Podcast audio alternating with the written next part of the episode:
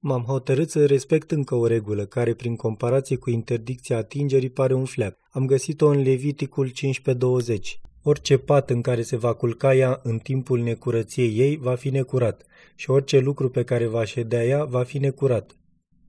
Cu alte cuvinte, n-ai voie să stai pe un pat în care a stat o femeie la menstruație și nici pe un scaun pe care s-a așezat ea înainte. E o regulă pe care nu mai respectă nimeni în mod uh, literal. Dar, repet, chiar vreau să trăiesc ca un evreu din antichitate. Până la urmă, puritatea nu face rău nimănui, nu-i așa? În ceea ce privește regula de a nu te așeza pe un pat impur, respectarea acesteia e un fleac. Julie și cu mine nu dormim în același pat.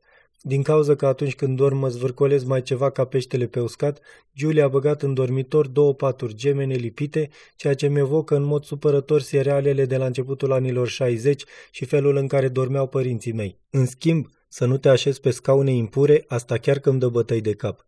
Cum am ajuns acasă de la serviciu, eram gata-gata să mă trântesc în fotoliul meu oficial, o piesă de mobilier îmbrăcată în imitație de piele gri așezată în sufragerie. În locul tău n-aș face asta, spune Julie. De ce? Fiindcă e impur, m-am așezat pe el.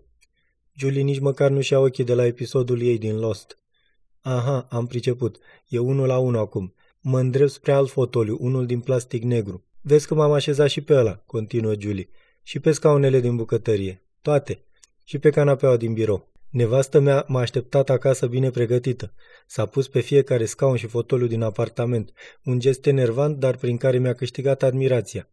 Văd în Julie o urmașă demnă a femeilor întreprinzătoare din Biblie, la fel ca Iudita, care l-a sedus pe maleficul general Holofernes, după care l-a decapitat când acesta era beat. Până la urmă, n-am încotro și mă așez pe scaunelul de lemn de 15 cm al lui Jasper, de care nevastă mi-a uitat. Mă pun pe scris e mail la laptopul meu cu genunchii ridicați la bărbie. A doua zi caut pe internet și găsesc soluția la problema scaunelor. Scaunelul portativ. Mă costă 30 de dolari. Arată ca un băț de aluminiu, dar se desface într-un scaun cu trei picioare în miniatură.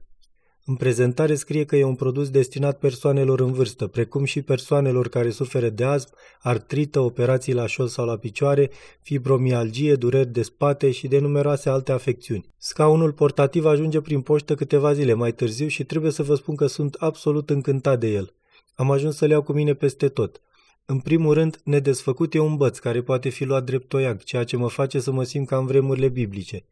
Și apoi, ia stai un pic și gândește-te bine la toate scaunele alea din metrou, din autobuze și restaurante. E aproape sigur că sunt impure. Scaunul portativ este o soluție universală. Nu e din calea afară de confortabil, partea de plastic pentru șezut e de mărimea unui biscuit și am cam început să am niște dureri de spate de la postura ghemuită în care sunt nevoit să stau. Apoi mai trebuie să fac față și privirilor mirate ale celor din jur, precum și întrebărilor din partea personalului de securitate. Ce faci aici?" m-a întrebat gardianul de la Time Warner Center. Stau și-l aștept pe prietenul meu. Nu se poate să-l aștepți aici. Hai, pleacă. Cu toate acestea, scaunul meu portabil reprezintă pentru mine o insulă de curățenie pe care pot să mă refugiez oricând.